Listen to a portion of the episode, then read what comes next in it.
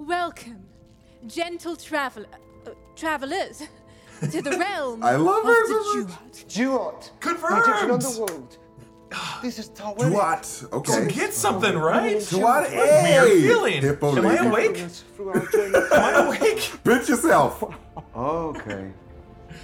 Right. This is I love the ears wiggling. I know. That's So. so Ah, wonderful. She's so cute. Afterlife, not the afterlife. You'd Oh. be surprised how many intersectional planes of untethered Oh. consciousness exist. Yeah. Like the ancestral plane. Oh, just gorgeous. Oh! oh! Shout out to Black Panther. That's so cool. They said this wasn't gonna connect. Right? My mind is racing with everything. Moon Knight is doing such cool world building. I Right? love I hope we this see show. Bast. Oh, that'd be great. Get Boston here. No, No- Oh no no no no! Oh, Steven!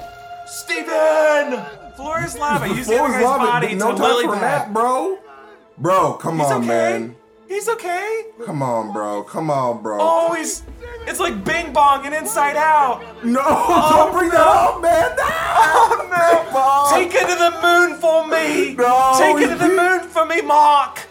No, Uh, take it to bing-bonged. Mark. No way. Who's the one who laughs and plays? He should. oh no! Not the big No. bucks. Oh. no! Bang bong, bang bong. Bing bong ma. I'm oh, Steve. No, This sucks. I can't handle this episode.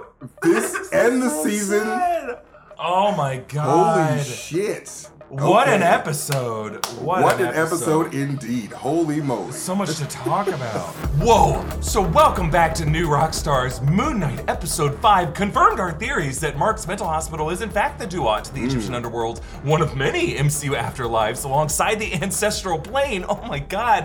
Which also an episode that makes us really pissed off at Mark's mom, Wendy, but also at least a little pissed off at his dad. Yeah. We'll get into that. But this leaves Steven bing bonging into the sand of the oh. Duat while Mark watches the sunrise over a grateful field of reeds. But is Steven gone forever? If so, God, damn it! Damn.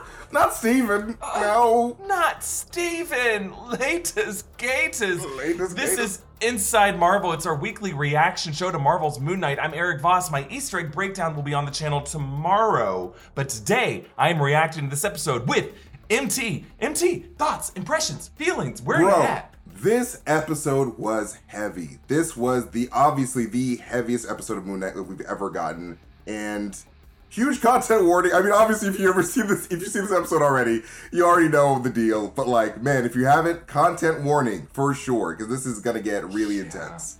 Um, Yes, hard to watch at some point. I mean, not like like cringy bad. This is like dealing with some heavy uh, issues of child abuse, of, of just uh, triggering psychological breaks. Watching a kid have to Mm-hmm. go through, and that's often the case with people who suffer DID. It is a childhood trauma. So just to see this on screen of a kid, oh, I can't even.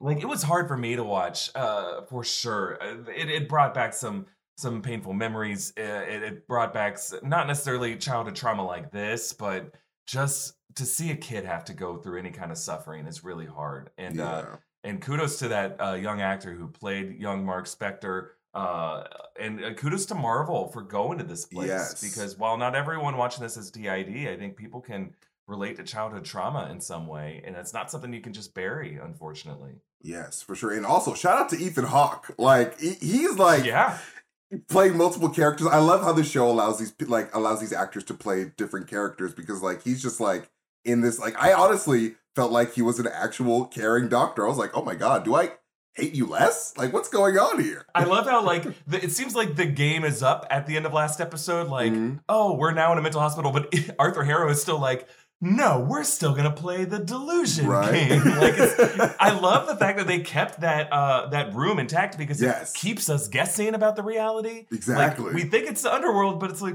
is it the underworld? I thought it was a smart move to structure that inner uh, that inner reality within the inner reality, Mhm. the realm within a realm that keeps the game going, just to uh, manifest Mark's inner self doubt. Uh, and to keep that Jeff Lemire spirit alive, uh, Yes. despite the fact that we're in this fantastical plane.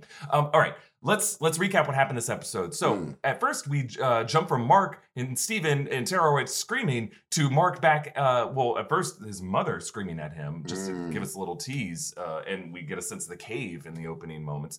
Um, but Mark is now back in Harrow's office with fresh bruises on his face that were not there before, which I thought was interesting. We never see how he got punched in the nose there, how his nose it looks like it was broken, it was bandaged up and it was bleeding. Um, so yeah, just implying that there's some other interesting element going on there. We'll talk about that. Um, but even within this Duat's realm, Mark still experiences rifts in consciousness um, and goes back to this prison within a prison with Harrow. And Harrow suggests that even uh, Taweret is a delusion. But when Mark brings up this boy that he's been seeing, that's the moment that Mark uh, picks up a sharp paperweight that we all warned about. Mm. you don't have sharp objects like this lying around in a mental hospital. Mm. Uh, and uh, and he gets he gets medicated. Um, but I just love that we start here. Like we, yeah, there's the screaming, there's the other past memories that we start Right. with, but like the first real scene is this moment where it's like, no, we're still second guessing what the nature of this reality is. Is it the delusions of a mentally ill patient? Um, no, I, I think by the end of this episode, I believe that the duat is a real thing. I think it's Mm. a smarter move to do that. But I think just the fact that the person who manifested the nature of this afterlife, I also love the idea that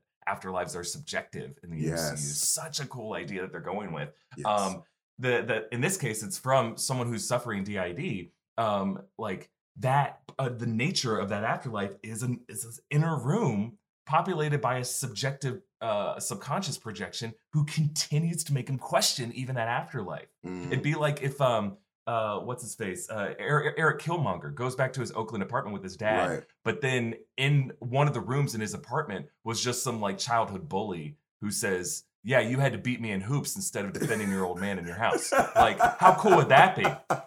Why couldn't you beat me faster? Yeah. Why couldn't you ball good enough? he could have helped you. Yeah. So mean. It was so. Why does my mind go to this place of how things can get meaner for the characters? I don't want that to be the case. That's probably some issue I have to work on. Anyway, um, so we're back with Taweret, and she reveals that this realm is indeed the underworld called the Duat, and one of many MCU afterlives. She brings up the ancestral plane of Black Panther, which I think is it's such a great uh, touch point for everyone watching the show because yeah, I think a lot of people have seen Black Panther, and that is one of the few other times we've seen the afterlife depicted. Mm. Uh, and just mentioning that gives us a sense of what we're now watching. The Right. fact that you know you've mentioned in the past, yeah, we talked about here. The Oakland apartment was different than the the Savannah meadow with the panther goddesses in the tree. Um, like I think it is different for each person who enters this space, and I think that's really cool, like a cool way of doing it. Mm. Uh, also, at least creatively, um, uh, door opening in the MCU. I can't wait to see what the afterlife looks like for everyone, Right. Who goes through something like It's that be dope. we learn that this is all on a ship that is passing through the sands of the Duat, uh, and the sands uh, represent the permanent afterlife. And Taweret plucks out their hearts, which are stone, I Uh, and then she weighs them on an Anubis scale against the Mm. feather of truth. I love that this scale is as it should be Anubis, not Amit, who's holding the scales. Right. Uh, and if they fall, they'll be dragged into the sands where, where they'll stay forever. But the scales are having trouble balancing. So Taweret says that they have some time to retrace their memories to set their souls right before they reach the end of this voyage. Now, inside, they find the corpses of all the terrible people that Mark Spector has killed as he worked as uh, Khonshu's avatar as that warrior. Um, but they also see this boy who's not dead, who's just kind of like running around like, hee, hee, hee. Uh, oh, uh, come chase me. Ah. Uh, and then, um, but Steven follows this kid into the memory, realizing that this uh, boy is Mark's younger brother, Randall, aka Roro. Ooh. I don't know how you get Roro from um, Randall, but I love the nickname Roro. And hey, uh, row, row, row your boat. Am I right? They're on a boat, so row, row away. That's right. Well, these boys walk from what seems like an inner city alley barbecue to a random, easily floodable death cave in the Mm. middle of a forest, despite this being Chicago. Are there flood caves in the middle of Chicago somewhere? Hey. Uh, where were they when Mrs. O'Leary's cow kicked over that lantern? Could have used a bit of extra water then. I'm getting married in, in August in Chicago. Am I have to warn my guests to look out for the uh, flood caves? you know, this is what happens. You let your kids watch the movie Morbius because they want to become Morbius, so they go into the cave and they they one of them dies. Never don't let your kids I mean, look- watch the movie Morbius. All right. I've read enough Plato to understand allegories of caves, all the symbolic imagery of caves. We see Batman, there's caves there. Uh, Thor went into a cave in Age of Ultron. And caves, I get. It's just like the geography of the city of Chicago, which is clearly a studio backlot with not a whole lot of extras. It looks like this show was shot in COVID, but like it is outdoors. You, you could have had just a couple cars going there. Just made me question like, is this version of Chicago meant to be depicted as surreal? Because the Chicago I know does not have random forest caves that are within walking distance that flood that quickly and that easily in the middle of the city. I, I would understand if this were in like small town New Hampshire or Maine. If this were Derry and these were two mm. kids from the Stephen King universe, yeah, I assume they have flood caves in Derry. Uh, anyway, I'm overthinking this. I'm sorry. I'm Hey so man, you never heard of the Chi-Town Caves, man? They're everywhere. I didn't didn't know didn't know they were there. Um, well, Roro cannot Roro himself out of that water. So uh, Mark's mother cruelly blames, cruelly blames Mm. uh, Mark for it. Mm. Very hard to watch all this stuff. Uh, Yes. and Mark and Steven then arrive at the memory of the dig site where Mark reveals his going AWOL led to him getting discharged when working for his old CEO, Bushman. They brought in Bushman's name. Yes. Surprise like, to me. Crazy Uh, dude. not a good guy. Uh, when they were working as mercenaries, uh, Bushman led a gig to raid a tomb where Bushman just suddenly changed their plan midstream, killed all the witnesses, including Layla's father. Mark tried to help them escape, but himself got shot, crawled to Khonshu's tomb, where Khonshu took advantage of Mark's state and convinced him to let him take over Mark's body as his avatar. And I love that in this memory, they're even calling it out like, hmm Khonshu, just let the man die. Like, what? Right. He's taking advantage of you. Death Like- might be the preferred route here. Like I love how that that was a callback to that um the trial episode when Hathor asked Mark, "Do you feel like you being you're being taken advantage of by Yeah. Khonshu?" And we can see very clearly here that Khonshu took advantage of a dying man, which is kind of messed up. He totally did. Totally did. Um, now back on the ship, uh, Taweret reports that up above, souls are just plopping down Mhm. prematurely, Boo, damned in the duat. Meaning, and I love this, Harrow must have totally freed Amit from that Ushabti. He's now using it to just go to town on society. I would love everybody. to see what is going on up there. Um, but uh, agrees to steer the ship around to the gateway of Osiris so that they can send a message to Layla to free Khonshu, to give Mark some healing powers, uh, and I guess bring him back from the brink of death. Uh, to, to confront Harrow. Uh, but an argument between Mark and Stevens just uh, triggers Mark, uh, sending him back to Harrow's office, which leads to the dark memory of Mark's childhood bedroom Mhm. where his mother abuses him.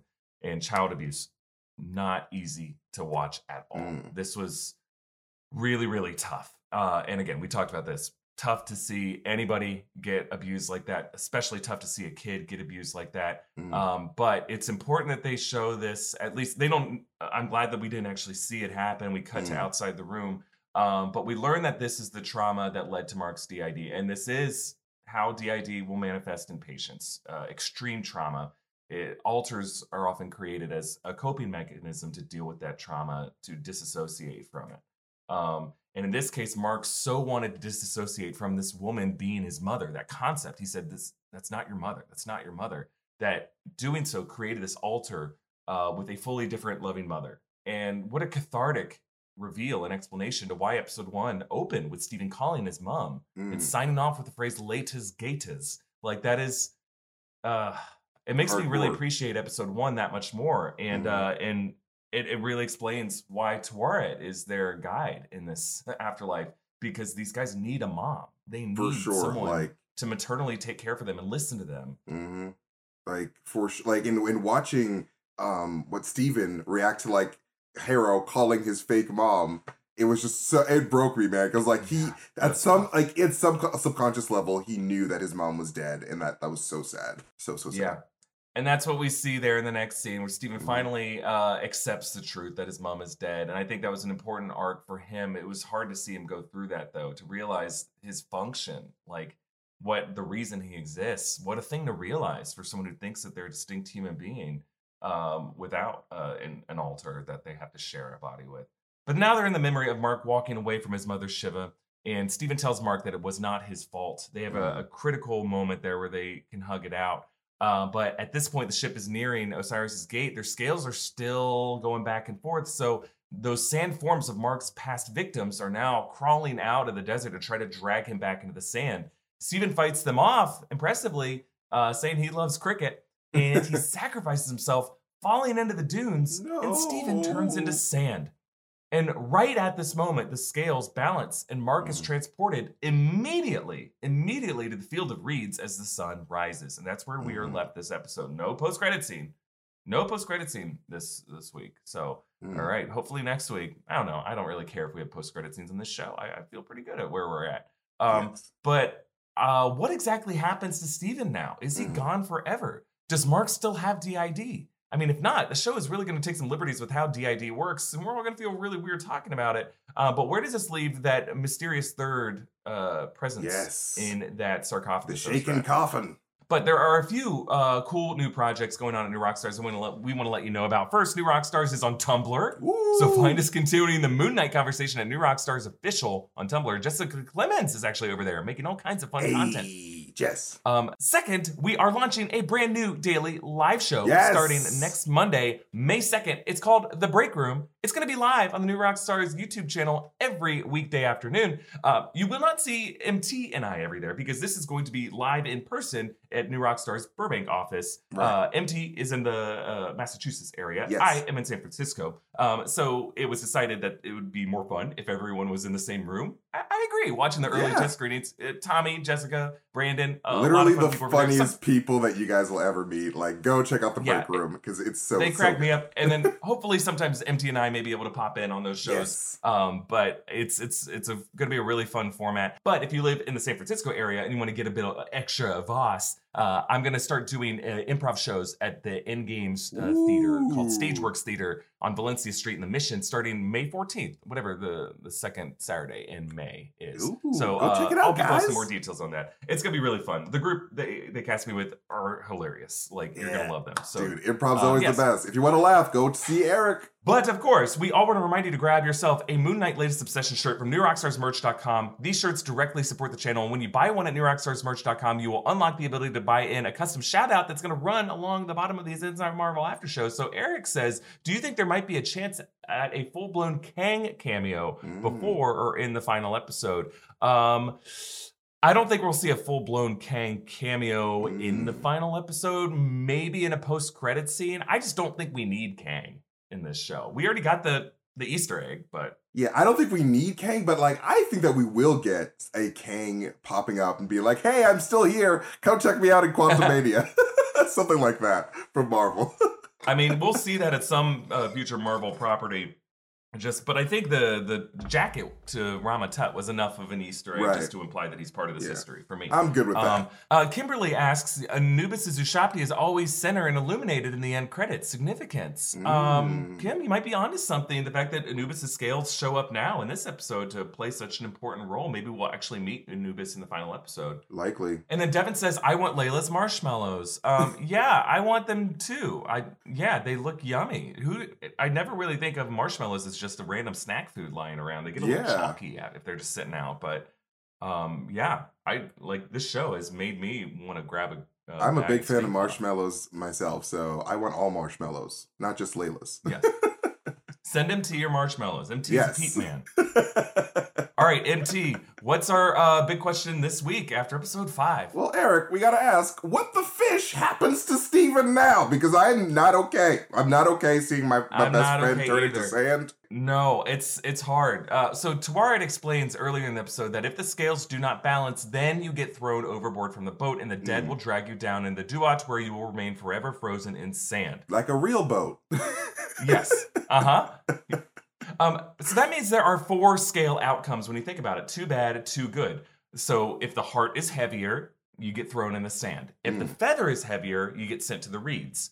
Uh, if the scales balance perfectly, good job. That's enough. That's reads. Tie goes to the runner. Um, but if the scales never balance, uncertainty, bad. You get sent to the sand. Straight to jail. So that seems to be the stakes of what's happening in this episode and in the final scene with Steven. He sacrifices himself while the scales are still trying to balance and falls into the sand and then himself turns into a frozen sand form of himself. But uh, the scales have not yet balanced, and only after that transformation happens do the scales finally balance. Now, the issue with this that we should talk about is that Steven didn't really deserve, according to if, if it was just Anubis judging him on his own, Steven didn't get, deserve to get dragged into the sand. Mhm. Uh, I mean, maybe the dunes operate by a kind of floor is lava rule, and just by touching it, that's enough to get bing bonged.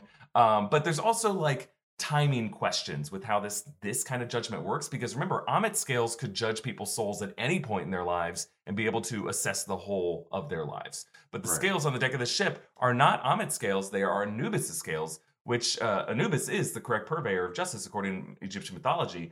And according to Anubis and Taweret the judgment has a ticking clock to it. She gives Mark and Steven time to try to get their souls straight and uh, this seems to be Anubis's rules based on the souls dropping from above. Amit, though, is in control at the moment. Mm. So Taweret thought souls were being judged prematurely, but Mark and Steven uh, might want that kind of premature judgment rule to apply to them in this moment because it would give them a loophole to allow Steven, perhaps, to get off of that sand and join Mark in the field of reeds. The problem is, uh, I don't think Mark wants to be in the field of reeds. He wants to live. He wants Layla to free Khonshu so that Khonshu's healing powers pop out those bullets and then Mark can fight Harrow as Moon Knight in the above world. And based on trailer footage, I think that is going to happen in the final episode. There's going to be some kind of loophole Mm. from the gods. Taweret may be pleading Mark's case to the Ennead maybe next episode, and they're able to say, uh, you know, Amit sent a lot of people to. So everyone from this point forward, the, mo- the moment Amit became active again, uh, you're not dead. You're, and that includes you, Steven.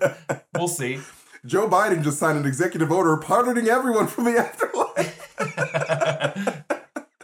I think it's possible, though. Uh, we're forgetting we didn't see this person this episode. That third altar in the sarcophagus. I still think Mm. it's Jake Lockley, it's got to be and Jake. I think Jake Lockley could still be present somewhere in Mark's physical body. Has Mm. not been sent to the sand or to the field of reeds, and is still there in the mental hospital. And I think Jake could take the wheel for the final episode as Khonshu's warrior. The problem is, is it's going to make us spend that chunk of the final battle with a character we have not yet met yet. Right. We don't know what Jake Lockley's like. Mm. Are we going to accept a new character just in the final uh, scenes? Or is it going to feel like, oh, actually, you were there with us the whole time? And I am ready to see this guy fight, especially if he is a boxer, especially if that's why um, Mark's nose was broken, is maybe Steven got in a Mm. fight, because that looks like a boxer wound, doesn't it, in that opening scene? Oh yeah, for Um, sure. Like that, he looks like he, yeah. he got decked pretty damn hard. And I hope that, like Yeah. you know, in the comics, in the in the Jeff Lemire comics, there is a lot of like um you know, uh, patient abuse on the part of these two jerks um that worked on this mental hospital. So like, I wonder if that we were seeing the same thing here with Harrow's people. I forget their names. Billy and Billy and Bobby. Is that right? Bobby, yeah. Yeah, Billy and Yeah. Bobby um And- punching um Mark.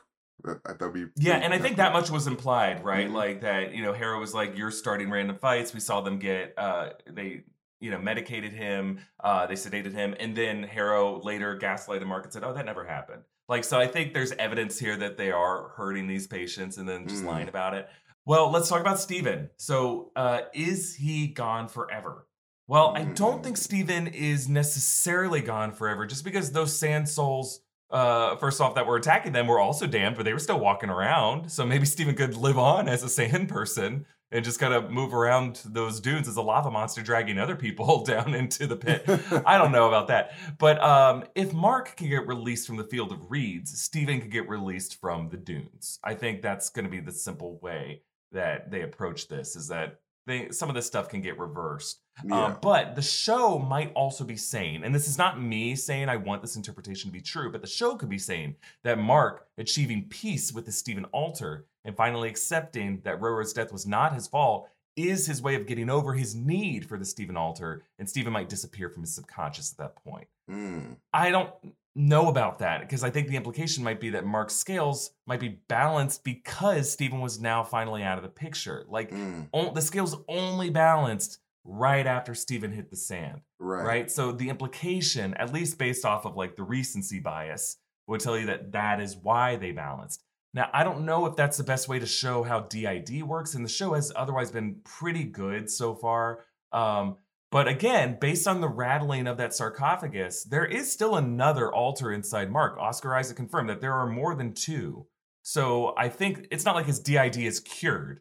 Uh, some, and then what also we should point out, some other trauma might have created that altar. Right. Some other trauma that we didn't see in this episode. It seemed like this episode covered our basis of everything bad that Right. happened to Mark, but maybe something else happened that in, in some history chapter that we didn't see yet that led to Mark creating this third altar that's now in the sarcophagus.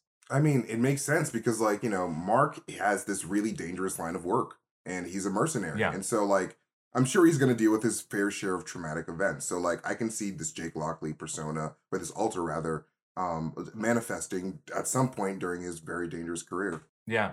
Ultimately, here's what I hope for the final episode. I hope that Jake, uh, the Jake Alter, is able to reconnect with Khonshu. And then the warrior we see fight is really the best fighter of these three, is Jake.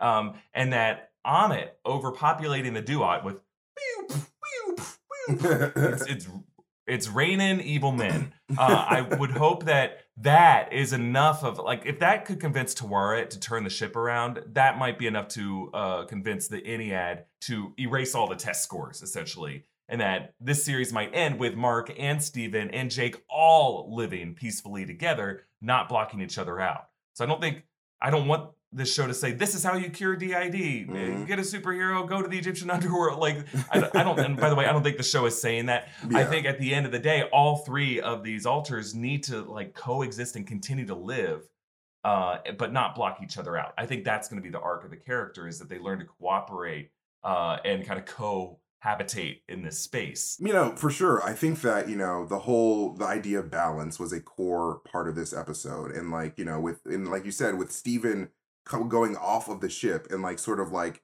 taking his heart out of the out of the equation, the scales were balanced. Because it's like, all right, the whole idea was for you to 100% know yourself. And now that Steven is now sand, you technically now 100% know yourself. So congratulations, Yeah. welcome to the field of reeds. Um, so yeah, I think that that is um going to be a huge part of what potentially gets Mark out of the afterlife or out of the field of reeds is because we do have that sarcophagus that is shaking.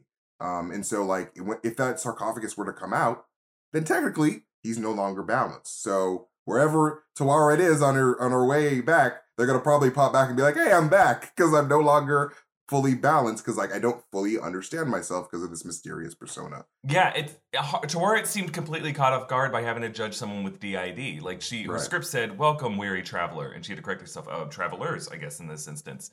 So, and it, she said it'd even been a while since someone had gone through, which is which is interesting. Does that mean Mm. like, not like in this case, Mark's afterlife takes the form of the Egyptian underworld? And by it's been a while, it means that only people who are real believers of this form of the afterlife actually did this version of it. Everyone else been, has been having different afterlife. Like someone had a Metallica themed afterlife, someone had a Power Rangers themed afterlife. No one has had an Egyptian mythology themed. I'm gonna have a Power. Rangers themed afterlife. It's gonna be great. Yeah. but no, that, that that is a really good point because we learned in a previous episode that like the gods left because everyone abandoned worship of the gods. So like it does make sense for you know Taweret to be like, all right, no one really comes by here, like because people haven't really like dedicated their lives to Egyptian mythology like you, Steven. So Mhm. hey, thanks for coming by. Yeah, I think ultimately uh, Steven is not permanently sand. Uh, Mm. I would be surprised if they just left him there. He's been such a uh, a wonderful character to spend this time with. I think this series will end with him back in Mark's body, uh, or back in Yes. Steven's body. I I'm hope not gonna say who truly owns it. Um, so, uh, and I think there's plenty of ways the show can kind of uh, alter the rules, especially if right now the reason Steven is there is because someone really altered the rules and, Mm. and like cheating is happening left and right. Uh, Arthur Harrow using Amit to just plump people down in, in there. Someone's got to make a move here. Mhm. I, I don't trust the Ennead to do it, but maybe Tawaret can. I think Tawaret will be her champion. Tawaret working with uh, Jake Lockley. They're going to be the ones we get posters for uh, at the end of this show. I want Taweret to have an avatar on Earth because I want to see her more. yes. Oh, please. that God. was so great. Tawaret needs to be a permanent fixture in the MCU. 100%. Yes. Um, all right, a lot of questions coming out of this episode. We'll talk about more of them, but first, we want to thank Helix Sleep for sponsoring this episode. Even if you have magical armor that appears out of nowhere to help you fight crime, you still need a good night's sleep on a mattress made just for you. Our friends at Helix Mattress are here to make sure you have that. Helix Sleep is a quiz that matches your body type and your sleep preferences to the perfect mattress for you. They have soft, medium, and firm mattresses. Mattresses are great for cooling you down if you sleep hot. Even a Helix Plus mattress for plus size sleepers. Both MT and I have mattresses, and we love them. We're getting great sleep. So the mattress ships right to your door for free. No need to go to a mattress store to just go to helixsleep.com slash inside marvel. Take their two-minute sleep quiz, and they'll match you to a customized mattress that will give you the best sleep of your life. They have a 10-year warranty and you get it out for 100 nights risk-free, but they'll even pick it up for you if you don't love it. But you're going to love it. Helix is offering up to $200 off all mattress orders and two free pillows for our listeners at helixsleep.com slash inside marvel. We also want to thank Upstart for sponsoring this episode. We've all been hit by an unexpected expense or a bill. In times like that, it's normal to not know where to turn. Luckily, Upstart is here to help. Upstart powered personal loans can help you pay down high interest debt all online with simple, easy to understand payment terms. Upstart has helped over 1.8 million customers on their path to financial freedom. Whether it's paying off credit cards, consolidating high interest debt, or funding personal expenses, Upstart can help you get one fixed monthly payment with a clear payoff date. Rather than looking at your credit score alone, Upstart's model considers other factors like your income, your employment, and other information provided in your loan application to find you a smarter rate for your loan. Check your rate in minutes for loans between $1,000 to $50,000 without impacting your credit score. You can even receive funds as fast as one business day after accepting the loan. Don't wait and check your rate today at upstart.com slash marvel. That's upstart.com slash marvel to check your rate today. Don't forget to use our URL to let them know that we sent you. Loan amounts will be determined based on your credit, your income, certain other information provided in your loan application. Go to upstart.com slash marvel. And we want to thank Masterclass for sponsoring this episode. With Masterclass, you can learn from the world's best minds anytime, anywhere, and at your own pace. You can learn how to sing from Christina Aguilera, uh, improve your cooking skills from Thomas Keller, or learn to DJ from Questlove. With over 100 classes from a range of world class instructors, that thing you've always wanted to do is closer than you think. Masterclass has a ton of great courses for film and TV nerds like us. I really enjoyed the Danny Elfman class on composing. Elfman has done a ton. Elfman has done a ton of iconic scores, including the uh, Tim Burton movies, Men in Black, Sam Raimi, Spider Man 1 and 2, Spider Man No Way Home, the upcoming Doctor Strange in the Multiverse of Madness. He talks about how he started, uh, he always starts a score from one or two of the most important moments in the movie and then works his way out from there. There are great classes from Werner Herzog, Helen Mirren, James Cameron, Spike Lee. All the masterclasses are shot and edited more like TV shows instead of boring lectures. They're engaging and easy to watch. I highly recommend you check it out. Get unlimited access to every masterclass. I highly recommend you check it out. Get unlimited access to every masterclass, and the Inside Marvel audience can get 15% off an annual membership. Go to masterclass.com slash Marvel now. That's masterclass.com slash Marvel for 15% off masterclass. All right, MT, I want to ask you what is currently happening on the surface world? Is Amit eating everyone? Is there a giant crocodile, hippo, lion that's going around eating souls? I, I hope so. I hope it's like the end of the Suicide Squad, where just a giant crocodile be like, "Ah, time to eat everyone." Why did you think I was a good guy, Harrow? I'm obviously bad. People just screaming, "The hell is going on?" It's just King K. Rool from the Donkey Kong series. Gangplank Galley is just blasting in the background. Um, but no, um, but no, um, I think that what's yeah, what's happening in, like in the surface must be pretty bad because all these souls are plopping down into this underworld, this afterlife. So like you know, I think that the implication here is that Harrow has the power, the full power of Amit, because he we, he only had a sliver before, and now he somehow accessed this full power of I, I think Amit in in quotation marks, because something fishy is going on here, especially considering that Anubis, like you said, is primarily on the scales rather than Amit. Like I think that Anubis or some Anubis affiliated entity is messing with Harrow and wants more dead people in the afterworld. um, because like Oh, maybe he's like lonely or like he wants more power or something. But something's going on where Harrow is getting played. I don't think that Amit is the one fully doing this. I think Amit is the one getting blamed for it. interesting. I think Amit is true. I think Amit's just a little stinker of the bunch. I think Anubis is neutral. stinker. um, that'd be an, an interesting take, MT. I like so far. I think Anubis is just. We've only seen the statue of Anubis doing it. Um, Mhm. like it's arguable. Maybe Osiris or the surviving members of the Right. Ennead have been up to something. Um, I just, uh, I think as far as Anubis is concerned, it really is a truly impartial judge. I would love to Mm-hmm. Meet Anubis next episode to see what what they think. Yeah. Um, but yeah, I, I mean, up upstairs, it's got to be nuts because current, Mm-hmm. like in the past, Arthur Harrow would judge people just with this like slow process of using uh, his cane one by one for each person, Mhm. and that cane possesses just a shred.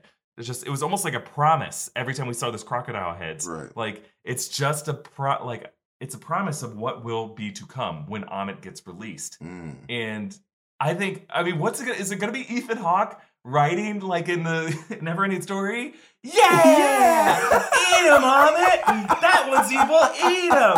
Woohoo! Like Boba Fett writing the Rancor at the end of that episode. I would love yeah! Woohoo! The happy Nom, nom, ending. nom, nom, nom. Harrow wins. Yeah, let's kill everyone.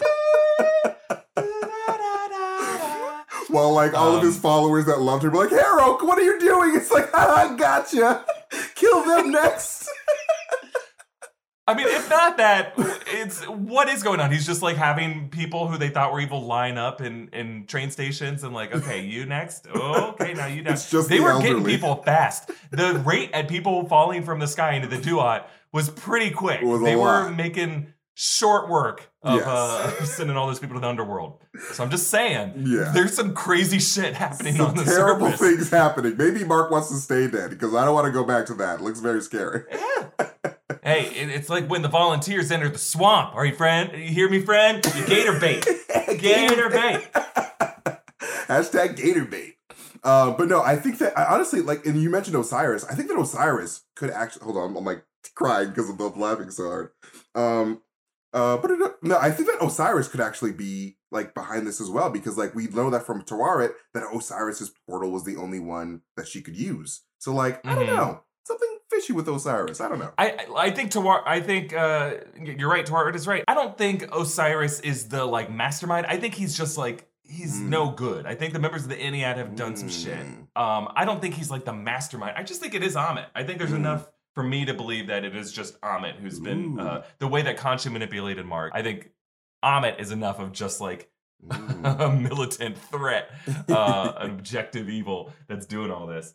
Um, All right. but uh, let's talk about Harrow's office and the Mm. Duat ship. I thought this is an interesting structural choice to continue. Is this show ever going to give us an objective answer on Mm. what the reality is, or is this just going to be a theme of the show where we're always just kind of interpreting what reality is? I think that you know, in the case of Har- uh, Harrow's office, I think that is um, entirely a, a construct because, like, like we said, I like Taweret established, like it's all just sort of just like all in within Mark's mind and like, how he manifests the duat, which is an, impossible to grasp um, Mhm. concept.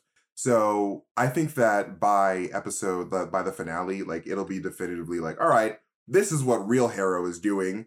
Um, real Harrow was definitely not a doesn't have a PhD, and like this was all made up. So I think that Yeah, that'll that, that diploma wasn't even signed. I didn't see a university listed on that diploma. It was just like he literally printed one off from the internet that just says, "Hey, when your kid wasn't, uh, you know, uh, independent, diligent enough to get his uh, college diploma, you print this you print this out, you put again." it on, you put it in your office. Yeah. But yeah, I, I, I think that it, it's going to be definitively like, all right, this was all within Mark's mind, and it was a nice little homage to uh, Jeff Lemire's amazing run of Moon Knight. Yeah, really, really great run, and I think the uh, I like it better this way. I, I, there will always be hot takes that say everything that happened in the show was in Mark's mind, and I think that that's fair and valid to interpret it that way, especially with how Moon Knight comics are. I think in this case, in this show, everything that happened on this show, including the Duat, uh, this voyage to the Duat, is real. It, it happened to this character. Right. Um, and uh, the point is that he is meant to doubt it uh, because that is how his mental illness makes him interpret this world.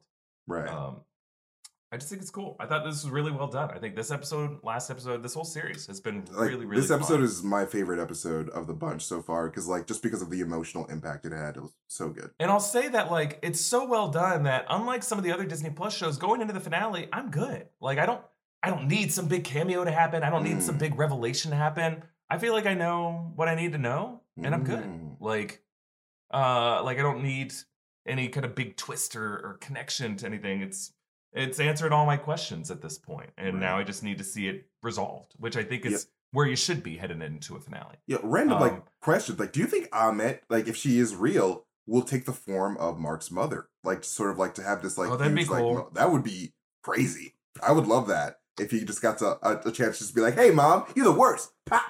um even though don't punch women and don't punch your mom but like you know if, if it was a god impersonating your mom in the God was evil, feel free to punch your fake mom. Now you're really talking about Suicide Squad right now, where Polka Dot Man sees uh, sees his mom.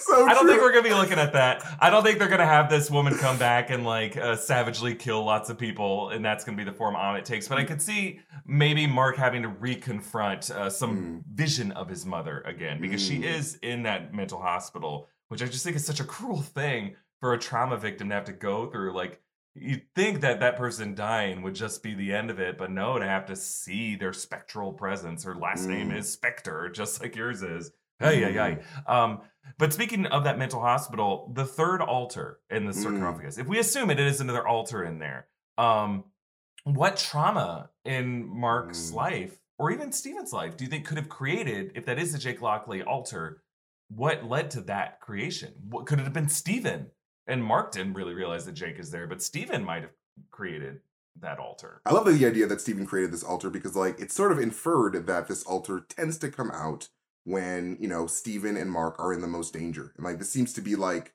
the the, the defense sort of um alter. Um where like, you know, he's not like I, I wanna like punch everyone just for fun. It's like I come out when my host needs me the most, like to, to really defend him because like I am the one that fights the best. Like I am the fighter alter. And so um I think that like like I was alluding to before, because Mark has this mercenary past and because like he has he does a lot of like killing and dealing with people, I think that there's a stronger alter within him that comes out during those really intense moments of that Mark gets overwhelmed. It's like, all right, maybe I can't do this. And Jake's like, don't worry, I got this. Like I, I I know how to do this. And so um yeah, I think that maybe the trauma of just like his just ter- terrible life of being a mercenary probably created um this this Jake Lockley alter as Yeah. an adult. But It- what do you think? It seemed Mark had some interesting lines about his life as a mercenary. He's like he even seemed to uh, be forgetful of like he's like oh Gabon like he remembered the Right. places New York where he killed some of these people but it seemed like even he was having a spotty memory and he had this interesting line of the uh the healing is a curse like Mm, he like the desensitization to Mm. killing all these people was was a curse in and of itself so it seems like yeah absolutely Buffy jake might have sure. been created in order to help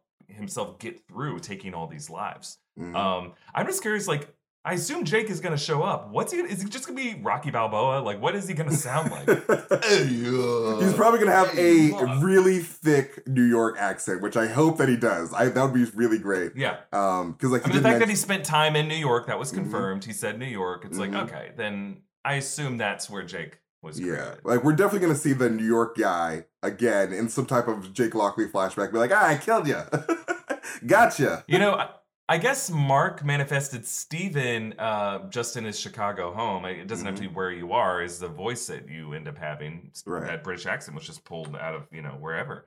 Um, so I can't wait to see this final battle. I assume that sarcophagus is literally like the bullpen. Like, let me out. Let, me out. let me out. I gotta. I got Um, shot. I don't like alright. that. Let's end this episode with just some uh, wild hot takes for the finale predictions. Mm. Um, so for the finale, I'm gonna come out and say I don't think Kang is gonna show up in this show. Um, I don't think we need Kang in this show. I think maybe Yeah. in a post-credit scene to reveal he- him as Ramatut would be fun, but I don't. I don't need Jonathan Majors to step out and help in this battle right now. Yeah, I think that at the at the most we might get like uh you know an illusion like our statue and be like, oh yeah, that was Rama Tut. This blah blah blah. And Steven's gonna be like, yeah, that was him. And like he's probably coming up later in another Marvel movie. Um, but like that's probably the most that we'll get because like we did get that that um symbol behind that on that jacket. So like I think that we Mhm. might get some type of allusion towards Rama Tut's um influence to, to Egyptian That'd cool. society. Um, but in terms of the finale, I think that uh, Polka Dot Man's mom is going to be killing all these people uh, when he wakes up. No, I think that you know whoever is truly behind this is has completely taken over, or, or is completely just running amok and like at this pyramid and is just taking lives. I think that like this wherever they are is like really not great right now. Like there's probably like a, a huge beam in the sky like there is in every superhero movie. And just be like, all right, here comes death. And so Mark and uh, Layla, because this is the final episode, this is sort of just like, all right, we have to save the day um, in this tomb. Um, and so, yeah, I think that, you know, it's just episode six is just going to be them just stopping Amit entirely. I mean, can we just take a moment to uh, pour one out for the poor street level folks of the MCU who have had to deal with dusting, who've had to deal with celestial Mhm. cresting, who now have to deal with a giant crocodile thing eating the kind of bad ones, eating their grandmas? Mhm. Like, they they gotta just be like, all right, just end it. Just get Seriously, if you're a therapist in the MCU, you're erase eating good right now. You are, you got some, you got business. Yeah.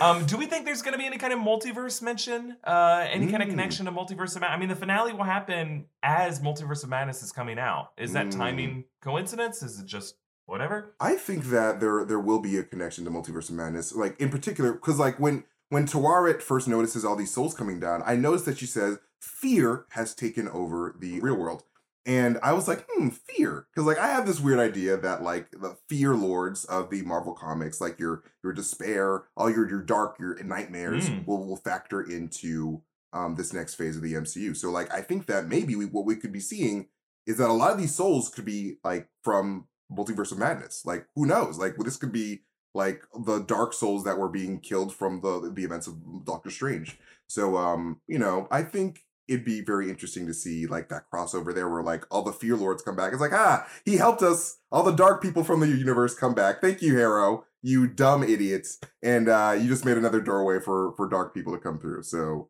I don't know. But that's just me. What what do you think? I think anytime that you pray for like a crazy Marvel lore cameo to come in, you want it to at least be grounded in the themes of the show. So Right. Kang made or he remains made perfect sense for Loki Mhm. because it's a show about timelines, it's a show about destiny, it's a show about fate. Uh, and Kang is a perfect embodiment of those themes. Right. So with this show, the show is so much about like you know uh morality Mm. and identity and uh the judgment of one's soul like every episode has touched on that theme this episode is uh, central about that balance Mm. so the fact that this doctor strange promo just came out showing the living tribunal showing up in, in multiverse of madness Mm. like and the, the living tribunal showed up in another form in the void in loki i think it could be Mm. cool to just imply that there is some kind of uh, cosmic hierarchy to the legal structure in the mcu that the ennead is responsible to the living tribunal in some way uh, so I Mm. assume that some part of the finale is going to deal with uh, Taweret Osiris debating in the Ennead floor. So it'd be great if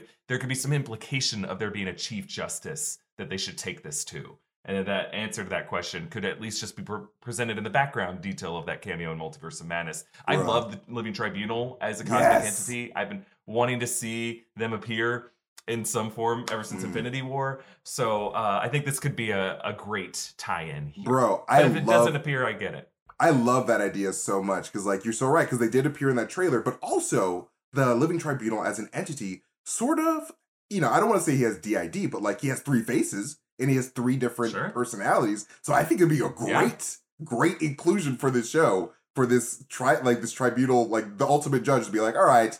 Mark's all right. he can leave. He can leave the afterworlds. He's all right with me because, like, I sort of relate to him on a, on a, on a level. right. It can be argued that only the Living Tribunal is uniquely positioned Mm-hmm. to understand what Mark is going through. Mhm. Um, like the numbers are there, the parallels are there. It'd be cool. It'd be cool to see I that. would- I would dig that's it gonna a be lot. The, my reach. That's my reach pitch for where the Bro, finale. comes I from. like that reach Uh, pitch a lot. I like it. All right, we'll leave it there for this episode of Inside Marvel. Again, our Easter egg breakdown is going to come out to the channel tomorrow, not today. We need some time to digest it. But later today, you will see my breakdown of uh, the Living Tribunal cameo and the Doctor Strange footage. Uh, there's a lot of cool new shots from that Doctor Strange promo drops. So uh, don't forget to check out our many great merch options at newrockstarsmerch.com. Follow me at EA Voss, follow MT at Mastertainment. Subscribe to Inside Marvel wherever you get your podcasts. Thank you for watching. Latest Gators. Layers Gators. Oh man, it's a lot more sad this episode, but Layers Yeah, Gators. it doesn't feel as good to say.